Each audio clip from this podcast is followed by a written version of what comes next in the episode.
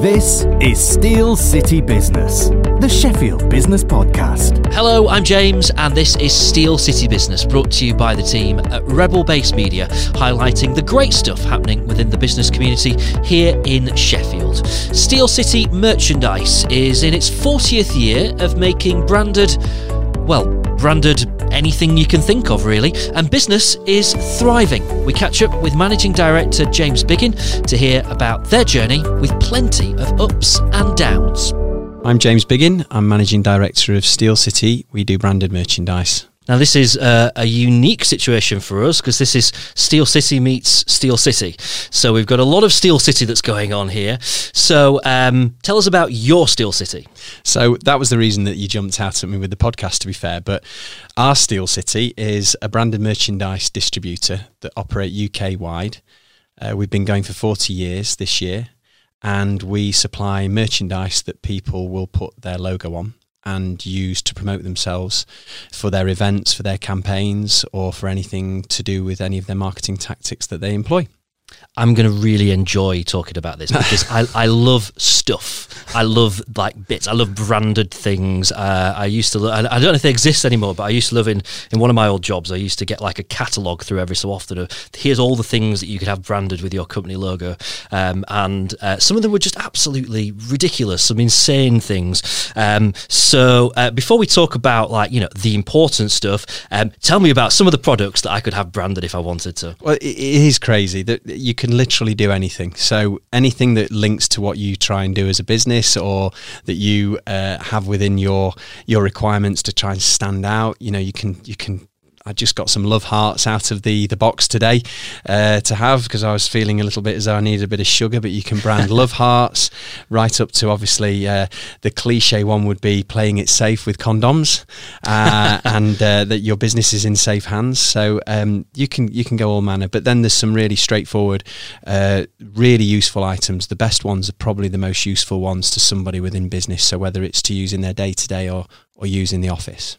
What's the weirdest thing that you've ever branded up for someone? The weirdest thing, um, I think we we got a, a, an order for space hoppers from a charity, but they couldn't be branded. Oh, brilliant! But they were just to absolutely raise a stack of cash, Right. and I think they did. So space hoppers is is quite cool because they would have just been a, a shelf stacker, not branded unfortunately, Right. because they uh, they have difficult with the material and where they uh, sources course, from. yeah. But that wasn't the need. The need was for for somewhere to to sell. But um, the weird and the wonderful, it, it actually it's actually a difficult one to answer because we we did 1.5 million promotional items last year. Wow. Uh, so that gives you the scope of the type of orders and the type of volume we're doing. So it's difficult to obviously think about um, one particular product at a time. Course. Um, so you mentioned that, that you've been going for forty years, which is uh, fantastic and, and, and brilliant. And is that literally is this is this year forty? Is this the the fortieth year? 2020 is year 40. Brilliant. Well, Yes. happy birthday on, on that note. Um, I mean, I'm guessing in, in some ways that it's a, a market that will have, have changed quite a bit as trends change. Then the kind of stuff that, that, that you guys produce has, has changed. So how, how have you kind of seen things change in, in, in your time? So I, I joined the business in the early 2000s, but before that it was my father's company. But I had um, input and involvement uh, right from being a kid and coming along on a Saturday morning uh, and looking around the showroom that we had at the time, which was just filled with with amazing shiny gifts that were were used uh, within businesses. And I think that's where the start of, of what I would pr- probably say about the change is that it might have started out as Sheffield made gifts back in 1980, but very quickly had to evolve to other products and increase a product range for for a market. Uh, and that's where it started to to evolve into products that were sourced from overseas. Um, obviously, plastic items are now commonplace throughout um, every aspect of, of, of trade and industry, and so I think that that's that's where it's really devol- evolved into, which is products that are being brought in from the Far East. Um, so we've gone full circle from from local to, to global in terms of the reach uh, of supply chain. Uh, it's now a little bit more of a trend into eco, and I think you are getting companies that are wanting to promote themselves in an ethical way and use products that actually do get that message across. So I think that's becoming a little bit more of a uh, of a hot topic at the moment. But it, it really is just the, the the global reach of that supply chain is absolutely massive, and we can literally get anything. It's that it's quite crazy. And what about the flip side of that? So, in, in terms of the um, customer base and, and, and kind of where your clients are, I'm guessing in the early days it, it would very much centre around you know Sheffield and probably the South Yorkshire uh, region. What what about now? Because I'd imagine you have customers all over. Yeah, so it was a, a Sheffield-based client base, and I think you still have within our industry a lot of the uh, companies that are are up to probably half a million will probably have to focus around their local area. We're lucky that we've got some really good brands from Sheffield that uh, that have stayed with us and that we've looked after for so many years now, and that's really good. It provides us with a fantastic spread over the city. But we deal nationwide now so we we're, sort of pushing out all the time to try and expand our presence into different cities. And actually the the steel city branding doesn't really uh, hinder us in any way. Uh, i think that's just seems to seems to have been forgotten in terms of a regionalisation. I don't think we're we're stereotyped at all. So we seem to do pretty well in a in a UK reach. Beyond that, it's almost impossible to trade overseas uh, unless you have a presence over there and actually open a facility or an office. Um, which you know we're wanting to concentrate on growing uh, growing the UK market. Okay, um, so what, what what's it like f- for you? kind of going back to those early days of, of going in on the Saturday and being in the showroom and you know lots of things to, to, to play with to where you are now running the, the, the business. What's that journey been like? I think that's probably why it was always going to be my destiny in a weird way to be part of the business because I used to go in and it becomes part of you. You bleed, you cut when you cut yourself and you bleed promotional items or you bleed the branding. And I, and obviously seeing my dad and how hard he worked to create the business with his business partner back in 1980 and the struggles he went through, I was conscious that I wanted to do right by that and make sure that the legacy was continued in a way and and do um, do the the best I could to at least match or improve what he'd started. And I think it's been a struggle. It's not been easy. There's there's been real tough times, and and actually taking over at the start of the recession, recession wasn't easy to do. He got out absolutely two minutes before that recession kicked in. Good timing. By luck, not by judgment. Uh, but he'd set up a really, really solid company, and it was very important that I try to improve on that and, and try to move that forward. I think you always try and do better than than before. Um, so it, has been it's been amazing. I can still remember those times coming in and sort of looking at the Parker pens and the the shiny key rings and, and everything like that. And it, it, it obviously was always going to be where I was going to end up. Um, so what what what kind of whereabouts is the company right now? So uh, you kind of mentioned some numbers in terms of um, the amount of items that you that you make, but, but but you know throw some more numbers at us in terms of how many people have you have you kind of got working with the the, the company and how many people is it that you kind of work with across the UK? So I think when I look back, my, my dad had this. Um, it was it was very much a lifestyle business back when he was managing it with his business partner. So, um, not necessarily a focus on profit, not necessarily a focus on keeping costs tight, mm-hmm. and they they really did have a, a good setup, but there was processes that, that that were sort of needing to be looked at and needing to be improved upon. We are now at a point where we are at ten people. We have a turnover of about 1.9 now we, we sort of jostle around that number, right. uh, give or take. Um, and and the most important thing was when we changed the business around just post recession. We went from almost a you know a, a, very neutral profit position. We we weren't really making money to being a profitable company that was sustainable, that was strong financially, that was a very viable proposition for a supplier to work with any customer that would, would consider us would, would check out and find a very strong financially com- financially performing company. And it's important for the staff as well to know that they've got a really really safe option in terms of an employer. So um, it's it's light years ahead of where it was, and I'm conscious that I never ever look at giving myself a compliment. So you're not going to drag much more of that out of me, unfortunately. But um, I'm, I'm, my own worst critic, uh, and but I, I, know that what we've achieved is quite staggering in terms of the change. It, it does not look like the same company anymore, really, but we have the same DNA running through it. What do you do when you're at like a networking event or a showcase and someone offers you a pen? It's a busman's holiday that. So it, it, does it does have a great conversation starter or or equally when when you're at an event and walking around and, and people are handing you goodie bags. I decline actually. Right. Um, there's there's two parts of me. One part wants to take the product so that their stock is reduced ever so slightly so they might be looking at reordering a little bit quicker. Yep. and the next one is how many how many products can i bring back and actually use when when literally we are stacked out with samples uh, with suppliers coming in in and and and you know lavishing us with uh, with the latest products when they when they do. So uh, it, it's often it's often a case that that I'll probably politely decline and let them use it for a prospect or a potential client that they they really do need to try and drag in. Have you ever found yourself in a situation where you can't find a pen Probably, uh, and and it's usually going to be out and about. So so maybe maybe the travelling pen needs to be the, the, the next invention. But it, it is it is a little bit embarrassing, or equally the one that doesn't write. Yeah, yeah. Um, which can happen because obviously. Uh, products are always there is a, a, race to the bottom with products to see how how low cost they can be made. We're not in charge of manufacture. We're reliant on a supply base, and we do pretty well with the people we use. But yeah, it's uh, it, it's funny to be left without a product, and, and especially the highest volume selling item. I can imagine.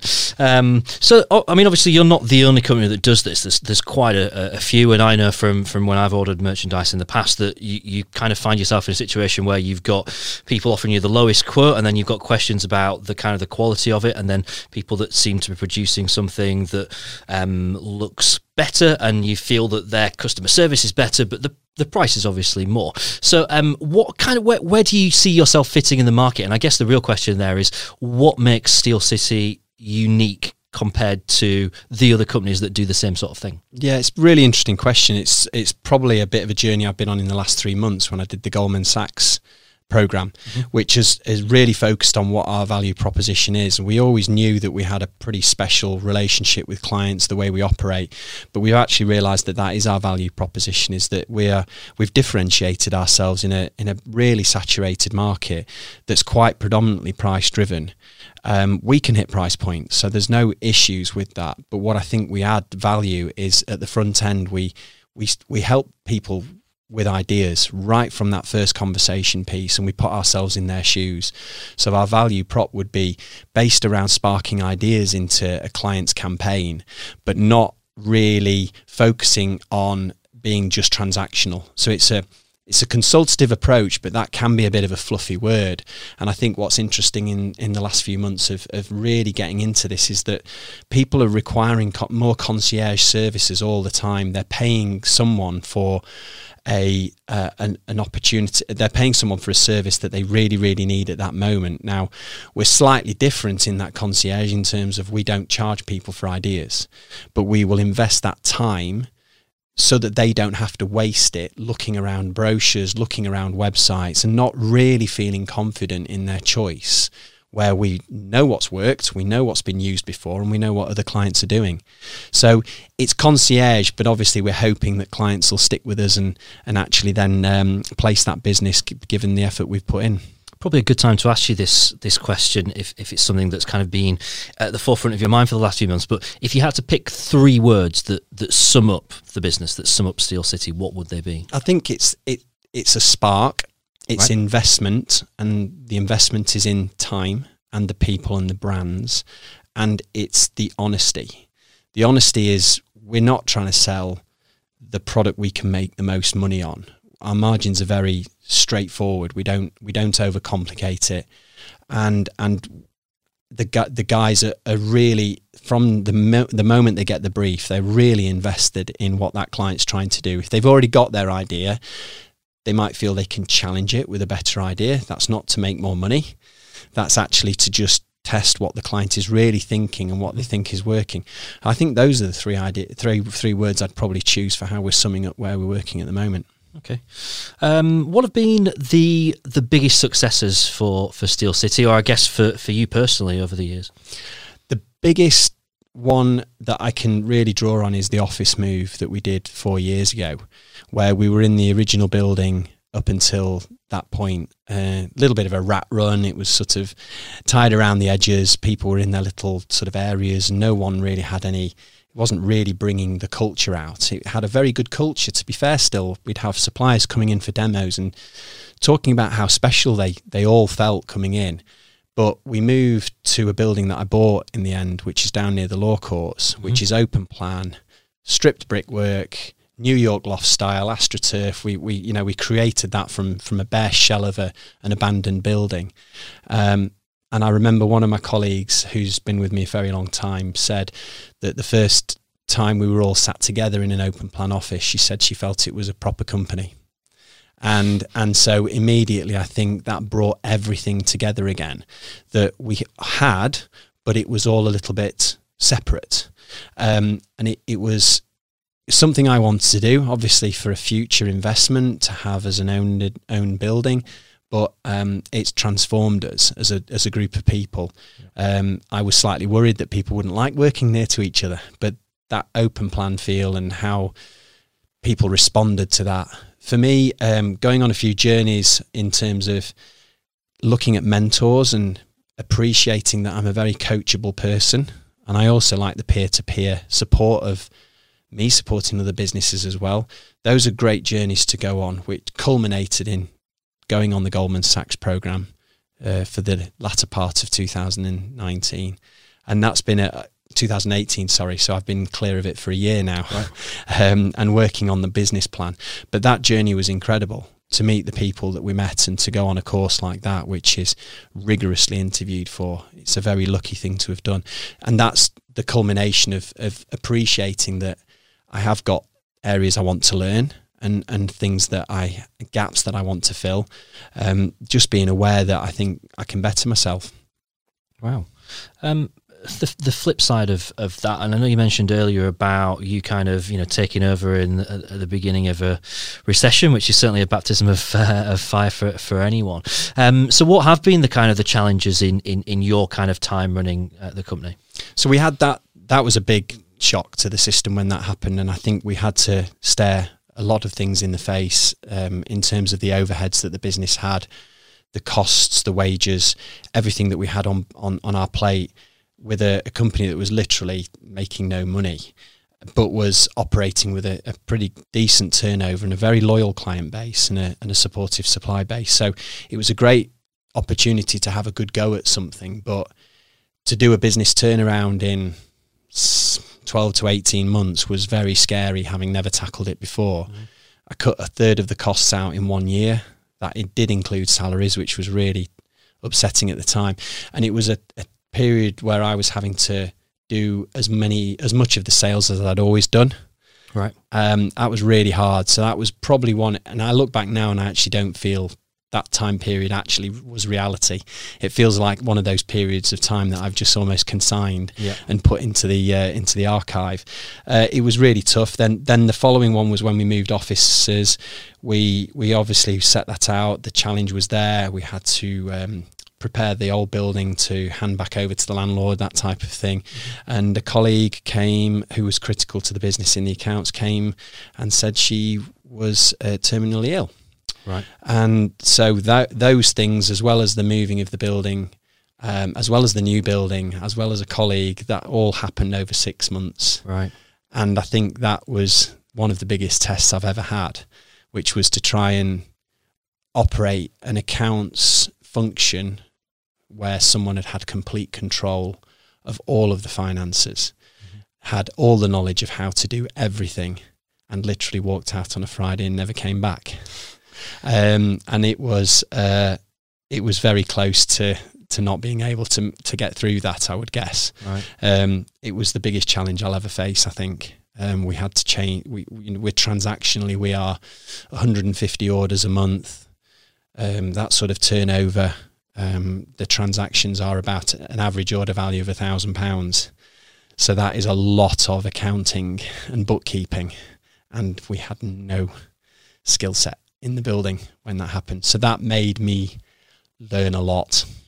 I, I'm I'm fascinated. What um so what what kind of goes through what's going through your head during that that period? What you know how how are you dealing with that? How how do you cope with with all that coming along at once? I think I realised after the recession and then this that period of time. Sorry, this is quite glum, isn't it?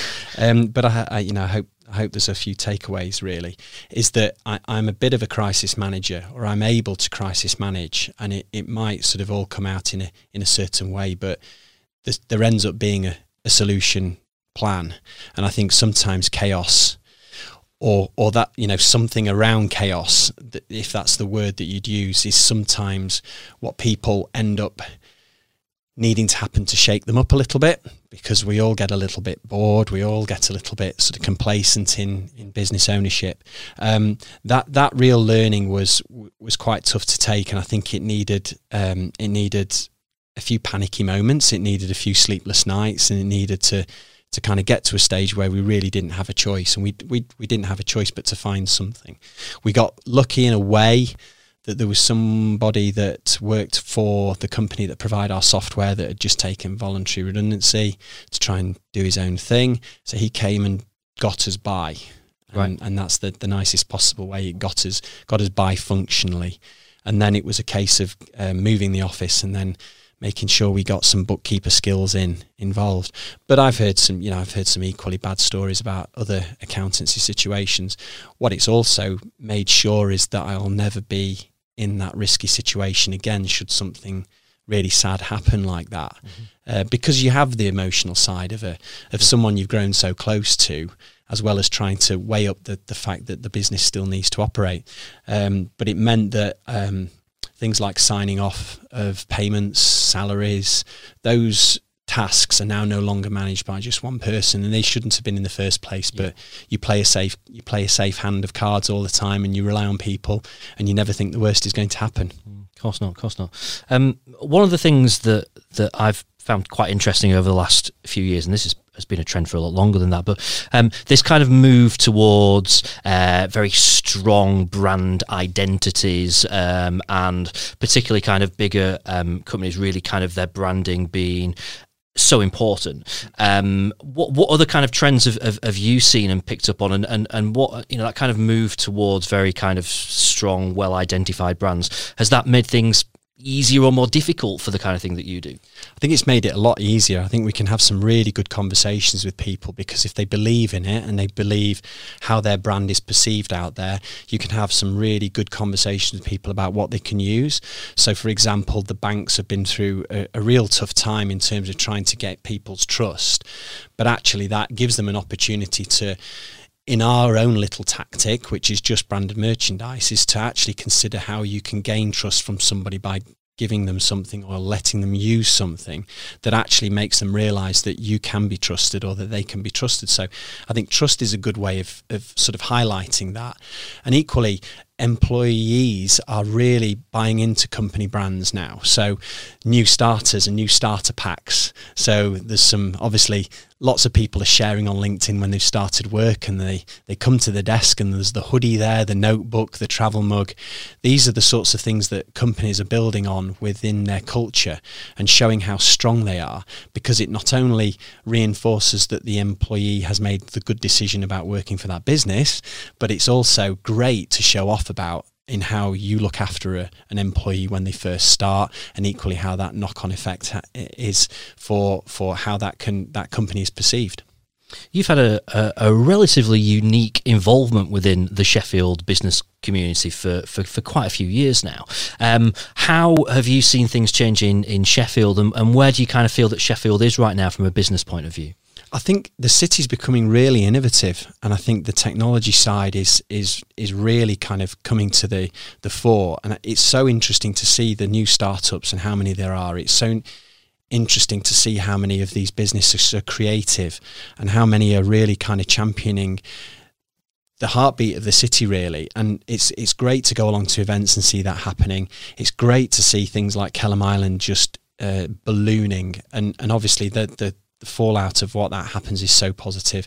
Things like Kommune, Kollider, and the shared workspaces. It, it's a fascinating place to be right now, and I think the the everything is all, all about collaboration.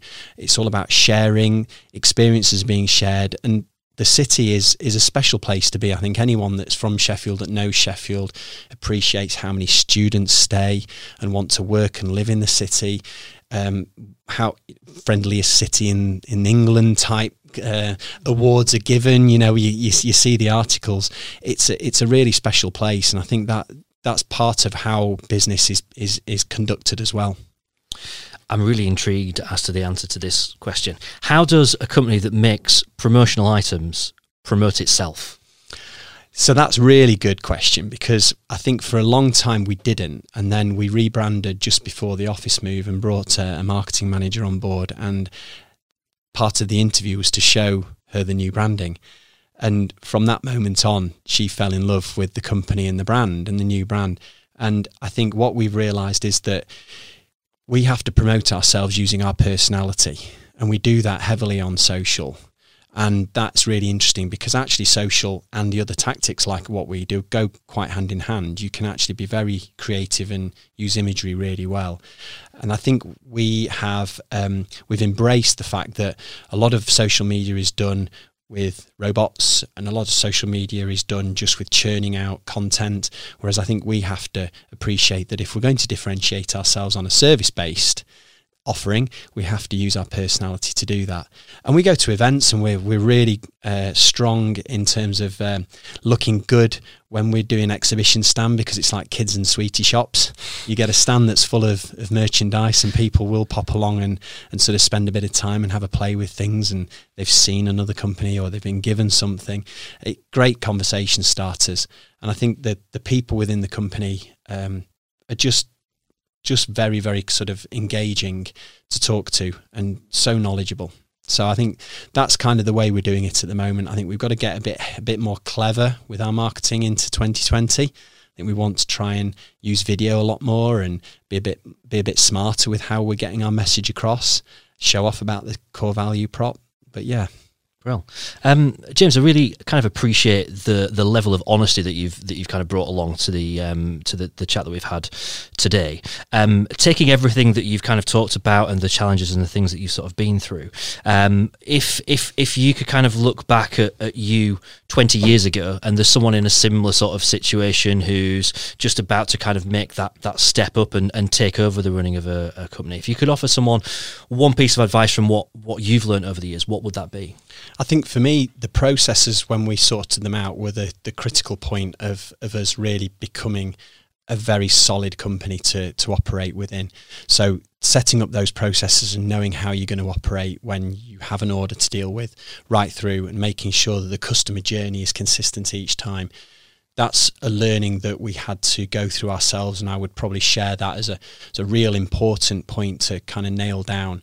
The next part is to stru- to look at structure and I'd probably say that the, they probably marry quite closely. So it would be the other point I would make is look at the structure and how you are now when you're starting out, and then revisit that with the next with the next model to show where you want to be in five years, how you want that structure to look. But don't make it about people. Make it about the the tasks that need to happen. Formulate those into roles, and then the people follow. And that's either the people you've got and if they're not the right fit, that's what you need to recruit for. And what about the future for Steel City? So we've got um, ambitious plans. We have um, just launched or just rejigged our website to be able to cope with a better data set. So we've got some really good product choice on there now that's very accurately priced. Our marketing has to be a little bit more robust. So I think we're going to go for a, a bit of a, an overhaul of our marketing plan. And we're also looking at things like software that can actually improve our business functionality, make us slicker, remove a few of the bottlenecks that we've got. Just exploring that opportunity at the moment and seeing where that goes. Brilliant, James. Thank you ever so much for your time today. It's been absolutely brilliant to uh, to chat, and um, yeah, the best of luck in the, the next chapter of, of Steel City. Thank you very much. It's been great. Find us at steelcitybusiness.com and subscribe to get our new episodes first. Audio marketing works. Talk to the Rebel Base Media team about creating a custom, cost effective podcast for your business at rebelbasemedia.io.